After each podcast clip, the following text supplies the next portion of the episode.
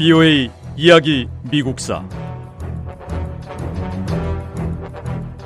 제 44부.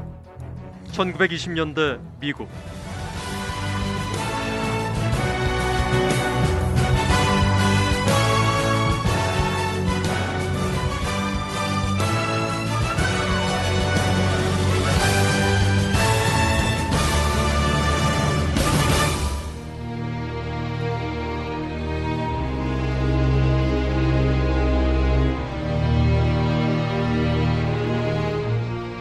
(1920년대) 전후 흑인들이 인종차별로 고통받고 있을 때 미국 여러 도시에서 인종 문제 폭동이 잇따라 발생했습니다.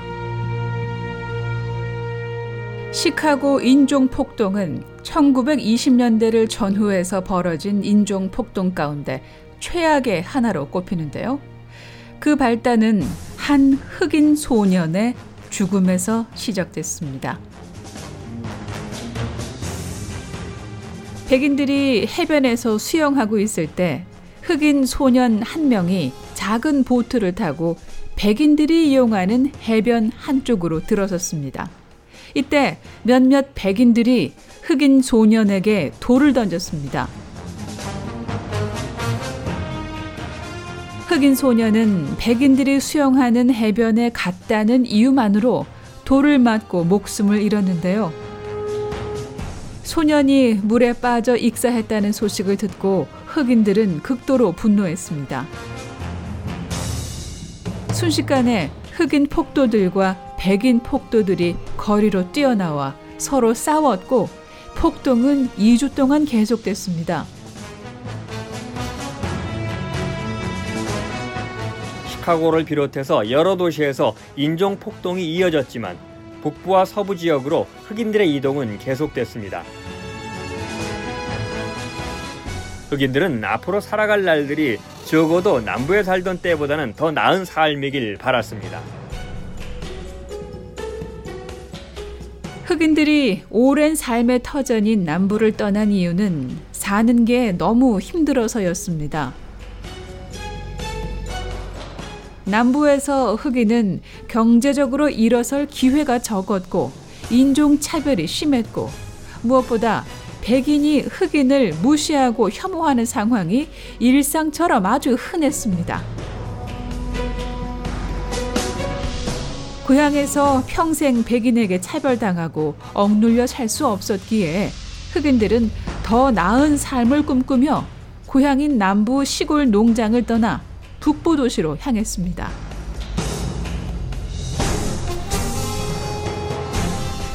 하지만 도시에서의 삶도 힘들긴 마찬가지였습니다.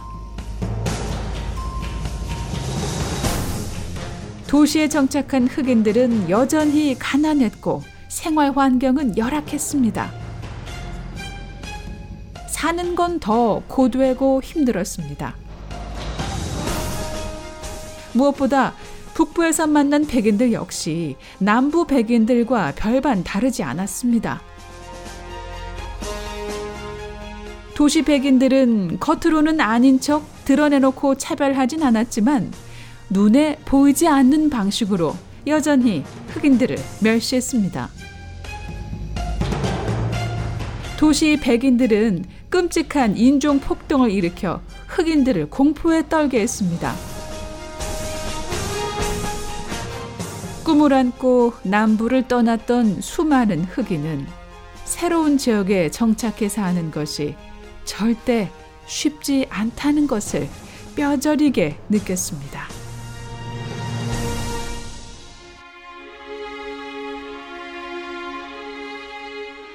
일부 흑인들은 북부 도시에서 겪은 인종차별 경험에 관한 글을 썼습니다. 이들은 남동부 시골은 인종차별이 공개적으로 겉으로 드러나 있지만 북부 도시는 속으로 더 은밀하고 비밀스럽게 인종차별이 이루어졌다고 주장했습니다. 결국 남부의 공개적인 인종차별을 북부의 비밀리에 자행되는 인종차별과 서로 맞바꾸었을 뿐 흑인들은 미국 남부와 북부 어디를 가든 차별과 폭력에 시달리며 하루하루를 힘들게 살았습니다.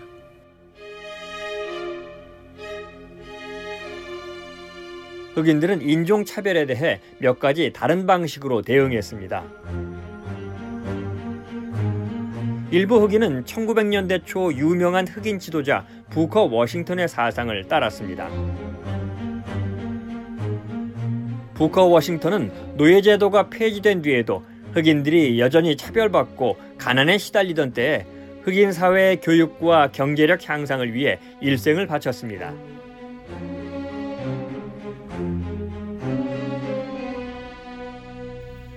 부커 워싱턴은 1856년 4월 5일 버지니아주 프랭클린 카운티의 한 농장에서 태어났습니다.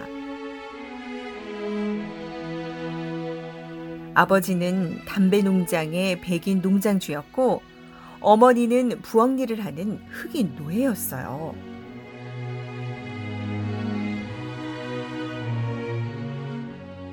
부커 워싱턴은 노예 해방이 선언되고 웨스트 버지니아 광산에서 일하면서 처음으로 글을 읽고 쓰는 법을 배웠고 18살 때 버지니아주 햄턴의 한 학교에서 정식 교육을 받기 시작했습니다.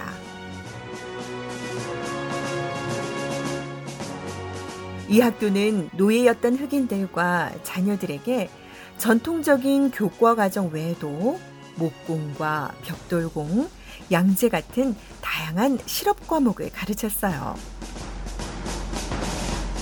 부커 워싱턴은 이 학교가 자신에게 꼭 필요한 학교라고 확신했습니다. 흑인들이 노예 수준에서 벗어나려면 공부를 해야 한다고 생각했기 때문에 800km가 넘는 거리를 걸어서 햄턴에 갔습니다. 돈이 없어서 학교 청소 일을 하며 독하게 공부를 마쳤어요.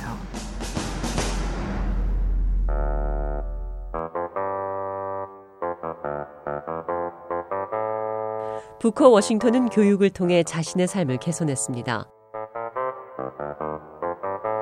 1856년생인 부커 워싱턴은 노예로 태어난 흑인의 마지막 세대로서 흑인들의 목소리를 강력히 대변했습니다. 부커 워싱턴은 다른 흑인들도 모두 교육을 받고 깨우칠 수 있길 바라면서 평생 교육자의 길을 걸었습니다.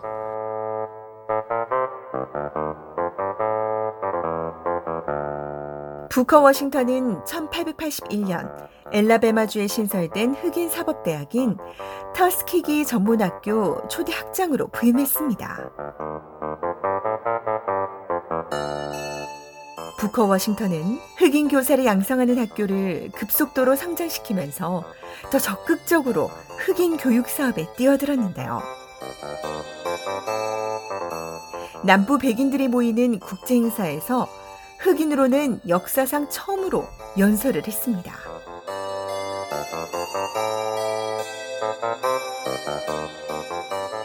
연설 내용이 신문에 보도되면서 하루아침에 전국적으로 유명해졌고 미국인들은 흑인 최초로 국제회의 무대의 강연자로 선 부커 워싱턴의 연설에 환호했어요.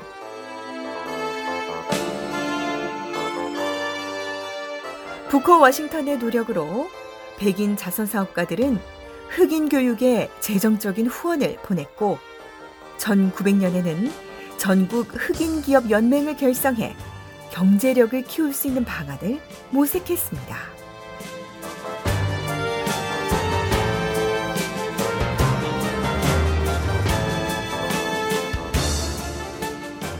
부커 워싱턴은 남부의 흑인들을 위한 공립학교를 설립하기 위해 기금을 조성했습니다. 실제로 남부 여러 주의 흑인들은 노예 해방이 선언된 뒤에도 민권과 경제활동, 교육에서 심한 차별을 받았습니다.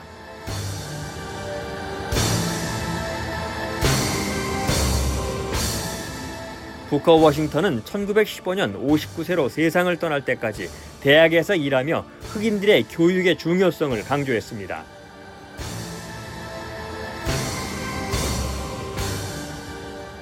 부이오의 이야기 미국사 다음 시간에 계속됩니다.